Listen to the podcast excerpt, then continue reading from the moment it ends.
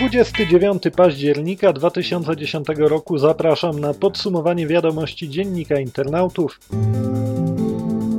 W czasie minionego weekendu serwis Wikileaks opublikował kolejny przeciek ponad 391 tysięcy wojskowych raportów z Iraku.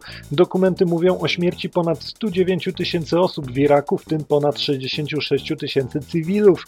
Wynika z nich również, że władze amerykańskie pozwalały na takie nadużycia jak torturowanie więźniów. Przedstawiciele Pentagonu oczywiście nie pochwalają wycieku, a ponadto uważają, że nie wnosi on nic nowego do obrazu wojny. Innego zdania są media, które zapoznały się z dokumentami.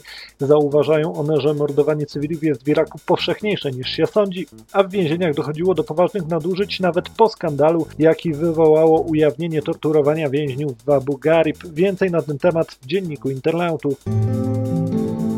Ministerstwo Gospodarki zapowiedziało wprowadzenie udogodnień dla przedsiębiorców. Ma być możliwe złożenie wniosku o wpis do Centralnej Ewidencji Informacji o Działalności Gospodarczej nie tylko za pomocą bezpiecznego e-podpisu, ale także przez zaufany profil na platformie ePUAP. W ramach CEIDG ma też powstać rejestr pełnomocnictw.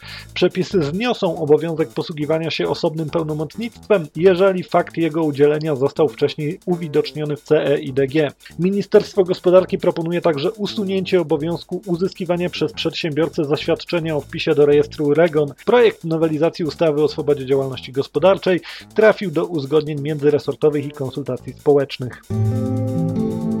Tylko dwie trzecie polskich urzędów potrafi podać liczbę i rodzaj sprzętu, jaki jest w ich posiadaniu. Co trzeci nie tylko nie wie, ile ma komputerów, lecz także przyznaje, że może mieć problem z inwentaryzacją.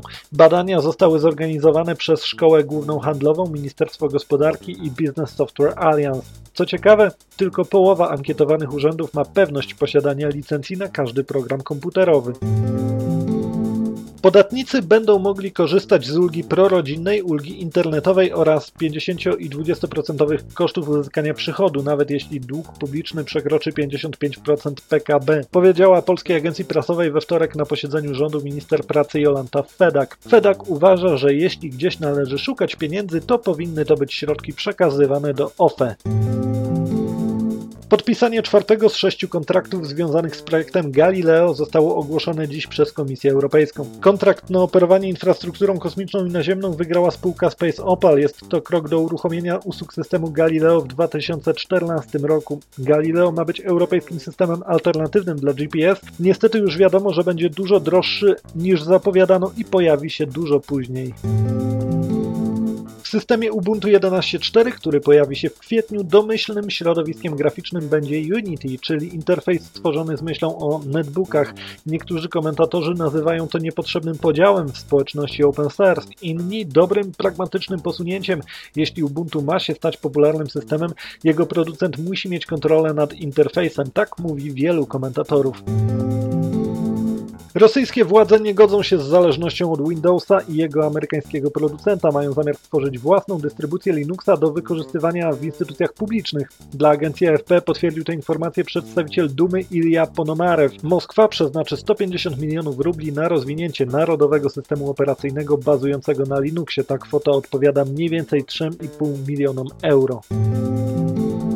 Microsoft znów opublikował świetne wyniki finansowe. Firma osiągnęła przychody na poziomie 16 miliardów 200 milionów dolarów, co oznacza wzrost o 25% rok do roku. Zysk netto wyniósł ponad 5 miliardów 400 milionów dolarów.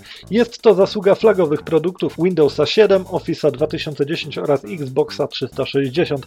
Z drugiej jednak strony pewien niepokój u inwestorów wywołuje dział zajmujący się działalnością online. W ciągu roku stracił on aż 2 miliardy dolarów.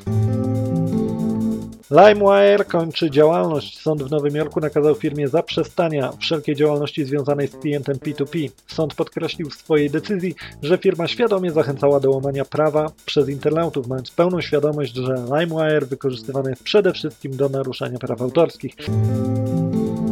Amerykanie nie mogą się już chwalić najszybszym komputerem na świecie. W chińskim ośrodku naukowo-badawczym skonstruowano bowiem znacznie szybszą maszynę. Komputer Tiane ma moc obliczeniową 2,5 petaflopsa, to o 43% więcej niż wynosi moc obliczeniowa amerykańskiego superkomputera uznawanego dotąd za najszybszy. Na emeryturę odchodzą Walkmany kasetowe, a przynajmniej Sony kończy ich produkcję. Więcej na ten temat można znaleźć w Dzienniku Internautów. W wydaniu audio to już wszystko. Wczytaj Dziennik Internautów www.d24.pl